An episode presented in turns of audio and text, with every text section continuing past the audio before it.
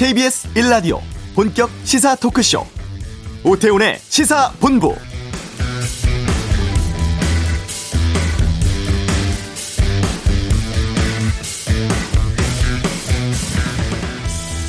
아프간에서 우리 정부의 활동을 도왔던 아프간인 300여 명이 우리 군 수송기를 타고 오후에 도착합니다.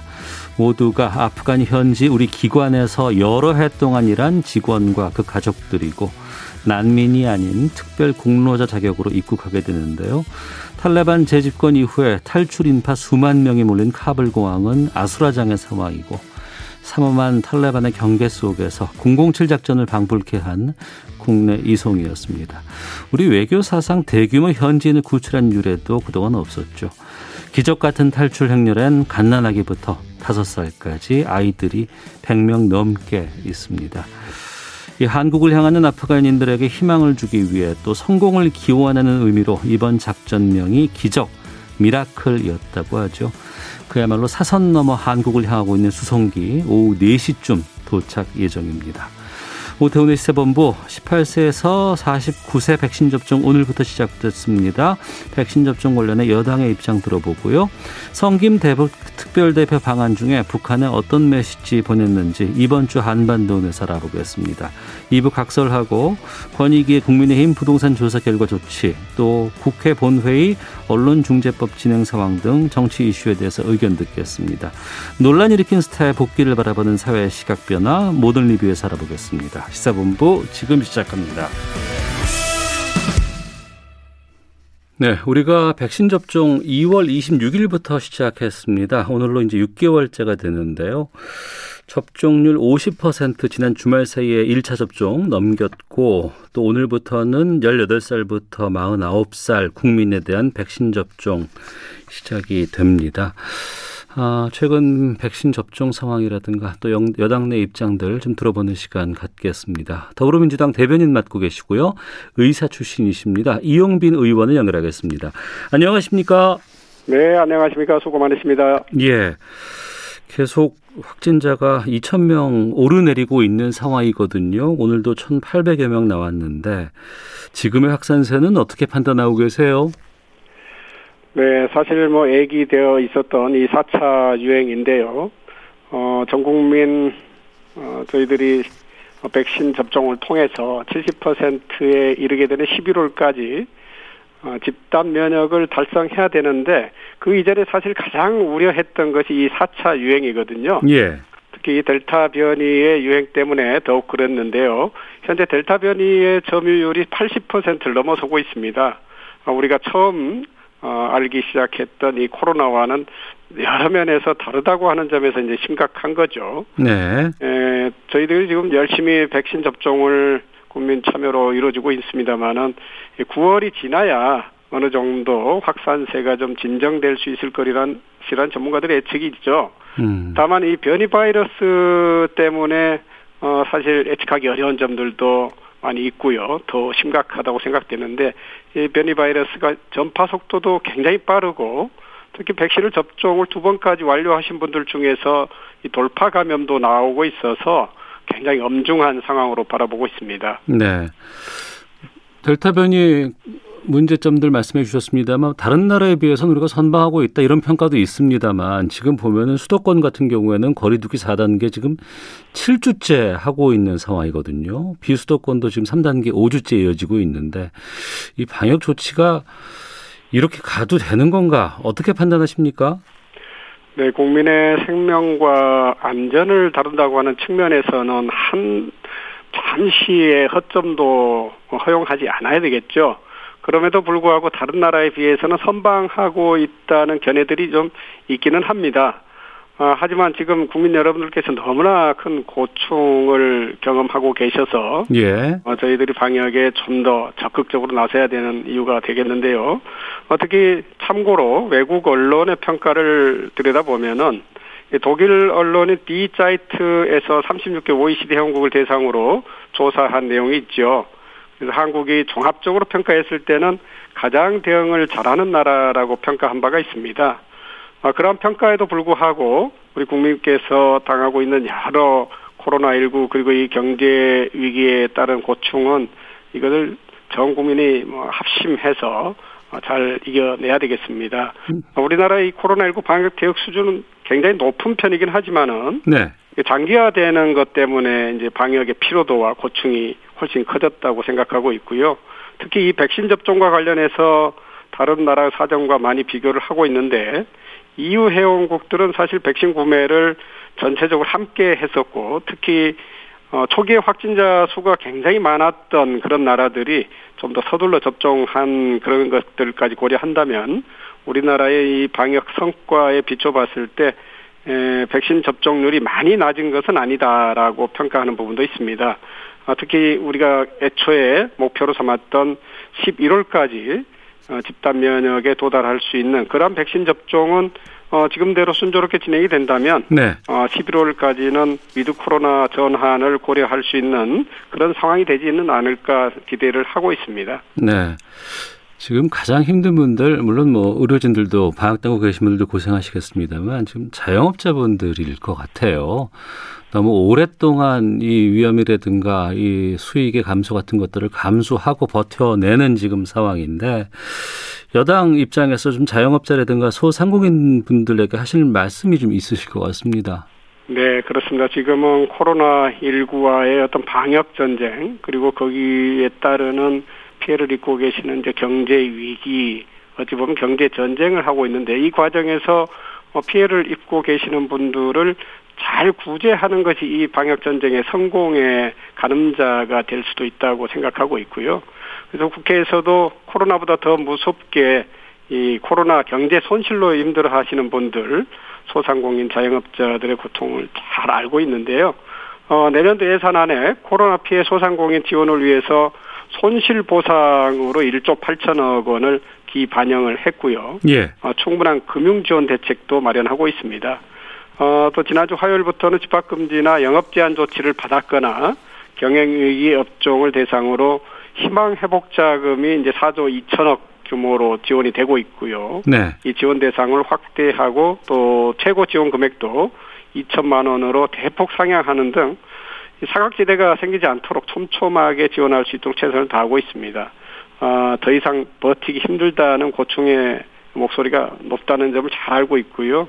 특히 이렇게 안타까운 상황인데 또 델타 변종 바이러스의 출몰로 이 코로나 관리에 있어서도 새로운 위기 국면을 맞이하고 있다고 평가하고 있습니다. 이 델타 변종은 우리가 알고 있는 기존의 코로나보다도 바이러스의 양이 천 배 정도 많고요. 또 한 명이 여덟 명까지 감염시킬 정도로 전파 속도가 대단히 빠른 데다가 치명률도 더 높습니다.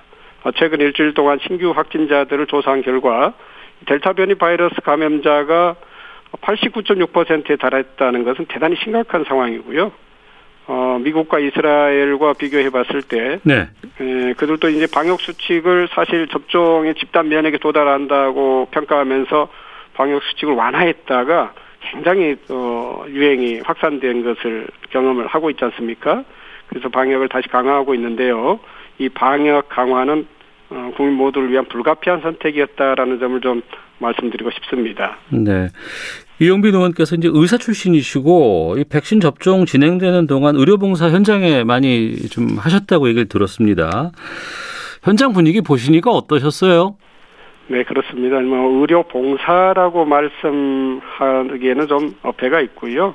어, 제가 의사로서 사실 이제 국회의원 활동을 하면서 어, 주말에는 지역민들을 많이 만나야 되는데 네. 코로나 상황 때문에 그런 시간을 못 가지고 있기 때문에 그 시간에 이제 방역의 최전선에서 일하고 계시는 분들의 고충과 현장의 건의 사항들을 좀 제가 전달할 필요가 있어서 어, 지역의 선별진료소와 예방접종센터에서 1월 달부터 매주 토요일 날 근무를 하고 있습니다. 어. 한 사람의 의료진으로 활동을 하고 있는 것이죠. 예. 특히 이제 당에서 백신 치료제 특별위원회와 공공의료 TF에서 활동을 하고 있는데요. 그 과정에서 이 현장의 애로사항이나 개선 방안 등을 제안을 드리고 있습니다. 어, 특히 당정 회의를 통해서 이 센터와 위탁 의료기관에서의 표준화된 그런 응급 상황 대비 체계를 좀 바로 잡아가야겠다는 건의를 드렸었고요. 이 백신 접종 후에 생긴 이상 반응에 대해서 선제적 지원을 촉구했었습니다.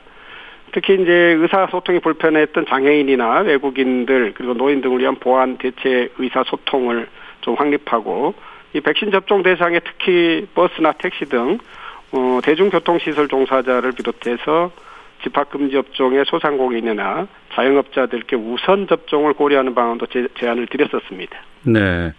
오늘부터 18세에서 49세 국민에 대한 백신 접종 지금 시작되고 있습니다. 이분들이 이제 많이 맞으시면 좋겠는데 예약률이 70% 지금 미치지 못하다고 하던데 이거는 왜 그렇다고 보세요? 에, 지난번 이제 백신 접종이 처음 시작됐을 때도 상당히 우려 때문에 어, 접종률이 낮아서 저희들이 뭐 캠페인성으로 많은 활동을 했었는데요. 어, 이후로 많은 분들이 참여를 해서 사실 접종 속도가 대단히 빨랐지 않았습니까?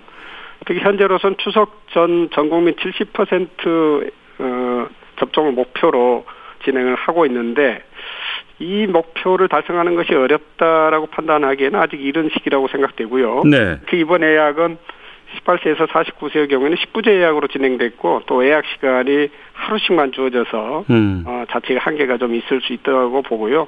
다만 이 다른 연령층의 경우에도 초반 예약률은 저조했지만은 어 일종의 또래 효과라고 봐야 되겠죠. 다른 분들이 접종하면서 이 접종에 따르는 이상 반응이 어 그렇게 많은 것이 아니라고 하고 또 좀 안심하는 분들도 많아져서 이에 따라서 이제 많은 분들이 접종을 하게 됐었는데 이달 19일 이제 10부제 예약이 끝났고 또 9월 18일까지는 예약 과 접종을 동시에 진행하는 만큼 네. 우리 더 높아질 걸로 기대하고 있습니다. 네.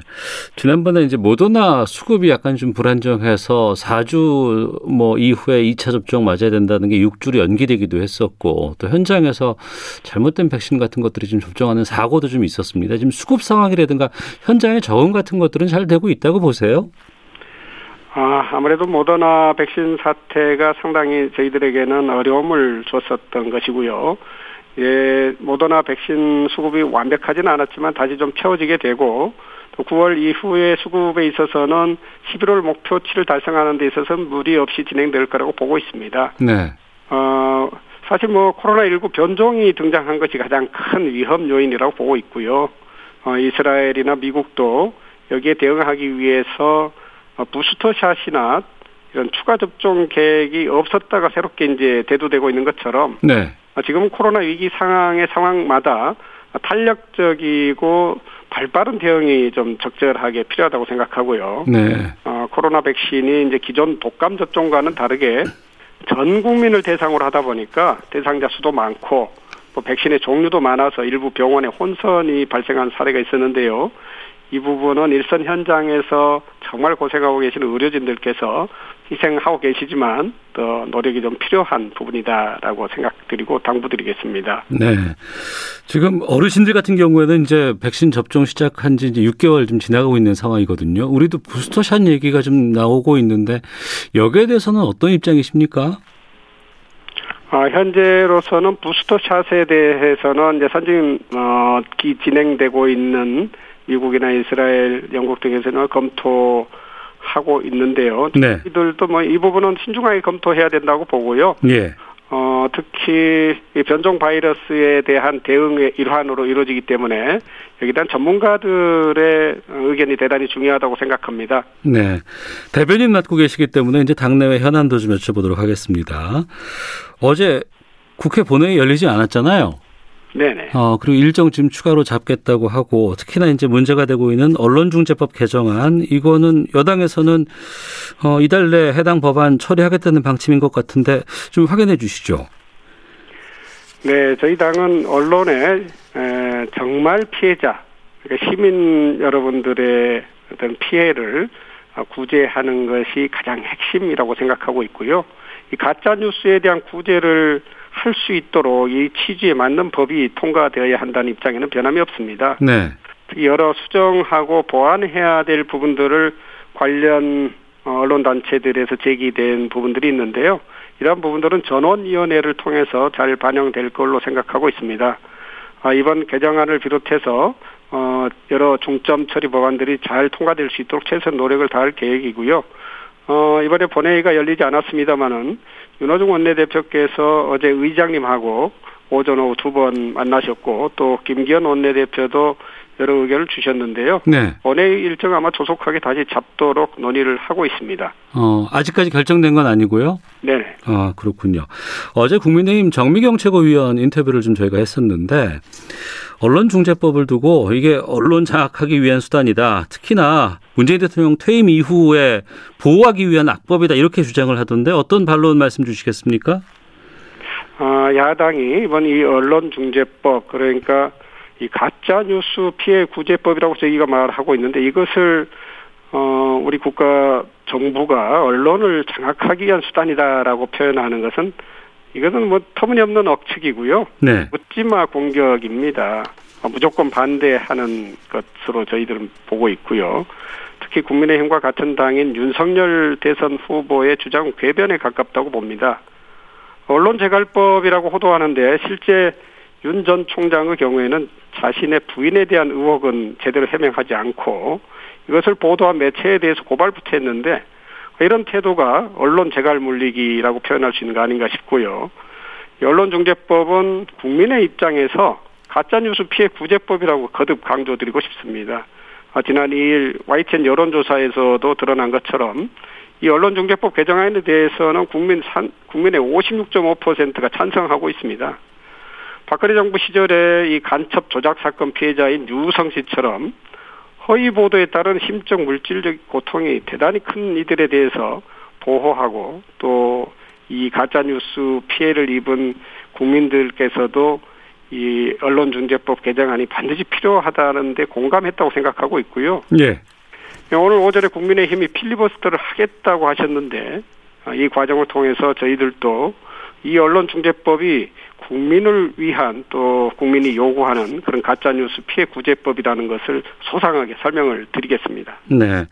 자, 그리고 권익위의 그 국민의힘 부동산 거래조사 결과 나왔습니다. 지금 다섯 명 의원에 대해 탈당 권유, 한 명의 비례대표 의원에 대해서 제명하겠다고 국민의힘은 지금 하고 있고, 윤희숙 의원은 지금 의원직 사퇴 입장까지 지금 내놓고 있는 상황인데 민주당은 먼저 이 상황을 좀 이미 치렀었는데 지금 국민의힘의 상황 이건 어떻게 보고 계세요? 네, 아, 민주당은 선 조치를 통해서 엄격한 결정을 국민께 보여드렸었습니다. 아, 이 대표의 그 결정은 민주당보다 더 가혹하게 하겠다라고 말씀하셨던 것에 비하면은 손방망이 조치가 아니었나라고 국민들은 많이 생각하고 있고요. 이번에 국민의힘이 불법 의혹을 받은 의원 12명 가운데 6명에 한해서만 탈당 권유와 제명 결정을 내렸고 특히 윤희숙 의원을 포함한 6명 의원은 가족의 문제다라고 하면서 면죄부를 줬습니다. 심지어 연자제라는 말까지 표현하면서요.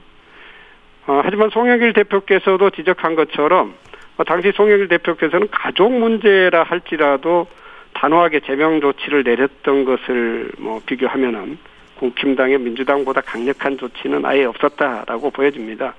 특히 윤희숙 의원이 부친의 농지법 위반 의혹을 의원직 사퇴로 끝낼 수 있는 사안이 아닙니다. 네. 어, 특수본이 이에 대해서 관련성을 엄밀하게 조사를 해야 될 테고요.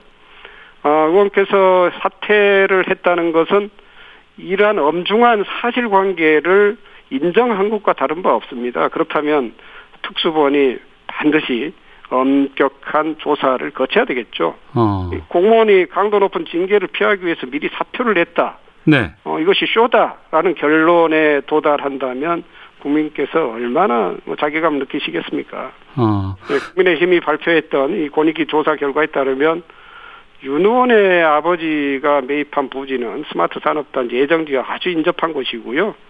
여기에 국민들의 의혹이 집중되고 있습니다.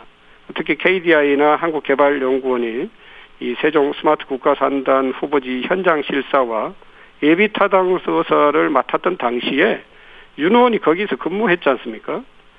윤 의원의 주장대로 끼워 맞추기식 조사였는지 아, 실제 투기 목적이 없었는지는 네. 특수본이 조사해야 결과가 나올 거라고 보고요.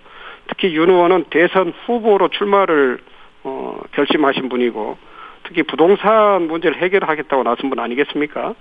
이 부분은 특수본의 엄격한 조사가 필요하다고 저희는 생각하고 있고요. 네. 특히 윤 의원이 국회의원 재산 신고 때 어, 문제가 되었던 아버지의 재산 신고에 대해서는 고지 거부를 하셨더라고요. 음. 의혹을 일부러 키울 의도가 아니라면은 윤 의원의 주장대로 이것이 끼워 맞추기식 조사였는지는 아, 특수본의 조사를 이루어 봐야 그 결과를 알 수 있을 거라고 봅니다. 음, 알겠습니다. 민주당 쪽 징계 상황도 좀 살펴보겠습니다. 어, 비례대표 의원 두 명만 결국에는 출당 조치되고 다른 열명은 아직 당적 유지하고 있다. 이런 기사도 계속 나오는데 이건 어떻게 된 건가요? 어, 저희 당은 이제 우상호, 윤재갑, 서영석 의원들이 경찰 조사를 통해서 혐의 없음을 인정을 받으신 것이죠. 어, 저희가 애초에 어, 저희 당의 어, 국민권익위 조사 결과에 따라서 의원들께 탈당을 권유드렸습니다마는 네. 어, 이거는 정무적인 조치였었고요. 탈당 권유에 응하지 않는다고 해서 저희들이 출당하겠다라는 것은 아니었습니다. 뭐 이것이 뭐 어, 이런 것들에 대해서는 어, 해당 의원들께서 어, 소명 절차를 통해서 국민들께 납득할 만한 어, 자기 소명이 이루어지면 굳이 탈당을 안 하겠다는 분들도 계시지 않, 않았겠습니까? 네. 이런 것들은 정치인으로서의 자기 진정성을 국민들께 어, 투명하게 보여드리는 그런 과정도 있었다고 생각하고요. 어, 경찰 조사 결과에 따라서 어, 탈당을 하지 않으신 분들도 혹여 오점이 발견이 된다면은 네. 어, 정치인으로서는 치명적인 문제가 되지 않았겠습니까? 음. 그런 점에서 현재 과정은 어, 뭐 저희 당에 있어서는 탈당 권유 받으신 분들이 탈당하지 않으신 것에 대해서는 여러모로 어려움이 있었습니다만은 그런 어, 검증 과정들 또 소명 과정들이 충분히 이루어졌다라고 보고 있습니다. 예, 알겠습니다. 여기까지 듣겠습니다. 고맙습니다. 네, 고맙습니다. 네, 더불어민주당 이용빈 의원과 말씀 나눠봤습니다. 앞서 이 의원께서 여론조사를 언급하셨는데 이거 YTN 의뢰로 리얼미터가 지난달 30일 전국 18세 이상 500명 대상으로 실시를 했고 찬성 56.5, 반대 35.5로 집계됐다는 것 알려드리겠습니다. 자, 이 시각 교통 상황 살펴보고 들어오겠습니다. 교통정보센터의 정현정 리포터입니다. 네, 도로 위에 돌발 구간이 평소보다 많습니다. 앞차와의 안전거리를 유지하면서 조심 운전하셔야겠는데요. 먼저 경부고속도로 서울 쪽으로 달래내 부근 2차로에서는 사고가 나서 처리하고 있습니다. 미리 차로 변경하시는 편이 좋겠고요. 더 가서 달래내 부근에서 반포까지 밀리고 있습니다. 반대 부산 쪽입니다. 서울요금소에서 죽전까지는 5차로를 막고 작업을 하고 있습니다. 여파로 판교 나들목에서 서울요금소까지 4차로가 막혀 있고요. 한남에서 서초까지와 오산에서 남사까지 밀리고 있습니다. 경인고속도로 인천 방향으로 인천요금소에서 서인천까지 밀리고요. 서울시내 내부순환도로 성수 방향으로는 홍제램프에서 홍은램프까지는 3차로에서 보수 작업을 하고 있습니다. 올림픽대로 하남 쪽입니다. 성수대교 남단에서 영동대교 남단까지 4차로에서 추돌 사고가 나서 처리하고 있으니까요. 부근이시라면 주의 운전이 필요합니다. KBS 교통정보센터에서 정현정이었습니다.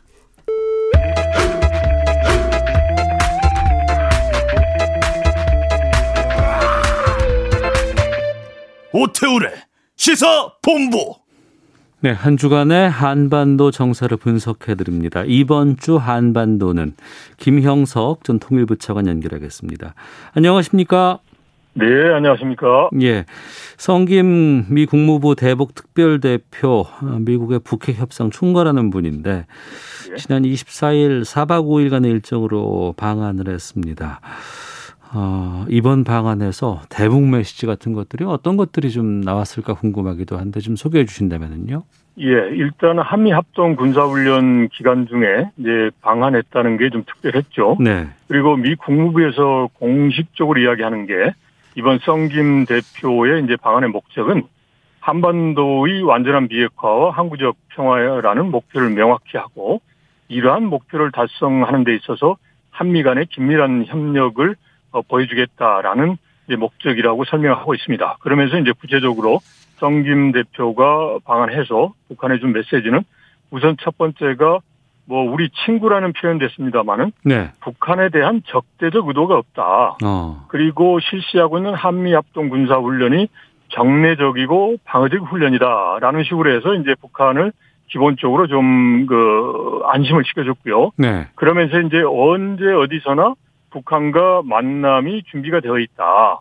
그러면서 이제 어 강조한 게 남북 간의 대화 그리고 남북 간에 하는 여러 가지 어 협력 그걸 이제 포용 영어 표현을 engagement라고 했습니다마는 이제 그러한 부분에 지지를 하고 지지를 하고 그리고 또 일종의 보건이나 감염병과 같은 남북 간 인도적 협력 지원에 대해서도 미국이 적극적으로 협력하겠다라는 메시지를 줬습니다. 그래서 이제 간단하게 말하면 북한에 대해서 북한이 도발적인 행동, 대결을 하지 말고 대화의 방향으로 나왔으면 좋겠다라는 메시지를 주었다라고 평가를 할 수 있겠습니다. 네. 그럼 그런 평가에 대해서 북한의 입장이라든가 반응 같은 것들이 좀 어떻게 나왔는지도 궁금하고요. 또 네. 이후에 예상되는 좀 북한의 태도는 어떻게 전망하십니까? 아직까지 북한의 반응이 나오지는 않습니다. 네. 아직까지 지금 현재까지는 8월 10일에 김여정 부부장에 담화하고 그다음에 8월 11일 날에 김영철 통전부장이 이제 담화에서 나온 이제 대남 위협적 그다음에 미국에 대한 그 위협적인 입장이었습니다. 그리고 네. 또 지금 현재 한미 합동 군사 훈련을 하는 도중에 에, 북한이 단거리 미사일 발사라든지 이런 게 예상된다라는 건데 현재까지는 지금 이제 한미 합동 군사 훈련이 끝나는 요 시점인데 네. 북한이 현재 그런 군사적 측면에서의 반응은 없습니다. 음. 없는데 그렇다고 해서 북한이 이걸 안 할 거냐 그거는 뭐 아직은 이제 섣불리 이제 판단한 것 같고요. 그렇지만 지금 현재 보면 어제 보면 최고 인민회의를 개최하겠다라는 것도 하고 네. 최근에 이제 김정은 위원장의 행보를 보면 북한이 고민을 많이 하는 것 같습니다. 음. 일단은 한미 합동 군사 훈련이 자신들의 기대에 어 반대되는 방향으로 이루어져서 잔뜩 이제 화를 화가 나, 나서 무언가 대응되는 행위를 하려고 했는데 네. 지금 미국과 한국이 이런 메시지도 주고 있고 그리고 또 하나가 이렇게 도발을 했을 경우에 상황이 계속 꼬이는 게 아니냐. 음. 그리고 또 마침 또 어, 지금 현재 기상 상황이 한반도에 있어서의 기상 상황이 미사일 발사하기 어렵단 말이죠. 그래서 네. 이런 여러 가지 상황을 가지고 고민을 하고 있는 것 같습니다. 그래서 음. 앞으로 이제 북한의 태도는 일단은 미사일을 쏘겠다라고 자신들이 공언을 했기 때문에 이걸 하고자 하는 방향으로 쏠려는 있습니다만은 이제 적절하게 이번에 미국과 한국에서 명분은 줬거든요. 이제 정말 전제 조건 없는 이제 대화다. 그리고 미국이 먼저 양보는 하지 않았지만 어 대화의 길로 가게 가자 이런 메시지를 준 거니까 네. 이런 명분을 잘 활용해서 지금 가뜩이나 어려운 여러 가지 방향 문제라든지 이런 부분에서 협력의 길로 나올 그런 어 소지도 있지 않겠느냐. 그래서 일단은 지금은 북한은 한번 그래도 어 반발하는 그런 모양새는 한번 취해야 되겠다라고 하지만 그에 따른 결과의 그런 여러 가지 부정적인 측면을 감안해서 고민을 하고 있지 않나 싶습니다. 음. 그러니까 아직까지 미사일 발사의 징후는 없는 상황이고 아직까지는 없습니다. 네. 김정은 위원장이 어디를 방문하고 이걸 어떻게 보도를 하느냐 이거 가지고 이제 우리가 좀 유추를 하거나 추측을 할 수밖에 없을 텐데 그렇죠. 최근에 나온 보도를 보면 보통강 주택지구 건설 사업 현장을 방문했다고 했거든요. 네. 네. 이 주, 주택지구 사업 이제 현장 방문이라는 게 어떤 의도일까요? 그렇죠. 이제 다락 이런 계단식의 이제 어 주택을 쭉 단지로 건설하는 데인데 네. 그 장소가 김일성 주석의 관저터입니다. 그래서 아, 그래요. 올해만 하더라도 세 번째 이제 방문을 하고 있고, 이제 이거 여기에서 이제 주택을 이제 건설하고 평양 시민이 거주하게 된다. 그러면 김일성 관저터를 이 북한 주민들에게 제공을 해서 북한 주민들 소위 인민 생활에 향상을 기한다라는 그런 의미가 있습니다. 그래서 네. 아마도 이제 김정은 위원장이 이 부분에 대해서 아주 역점적으로 생각하고 있는 것 같고요. 그리고 기본적으로는 금년 초에 있었던 8차 당대회 때 기억하시겠습니다마는 평양에 연간 1만 세대씩에서 5년 동안 5만 세대를 건설한다. 라는 게 이제 국가 경제발전 5개년 계획에서의 핵심적인 사업입니다. 네. 그래서 이 부분에 대한 성과를 독려하기 위한 이제 그런 목적이 있는 거고 그런데 이제 우리가 여기에서 이거는 예상할 수 있는데 지금 한미 합동 군사 훈련과 관련해서 이제 북한이 어떤 선택을 할 거냐 이런 차원에서 해석해 볼 여지가 있는데요.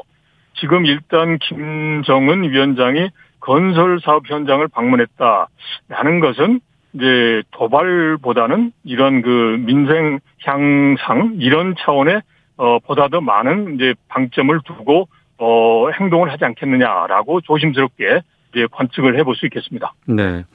그리고 나온 보도를 보면은 북한의 선군절 네. 61주년 맞아서 국방력 강화 중요성 얘기하고 또 군이 노동당에 절대 네. 복종할 것이다 이런 부분들을 강조했어요.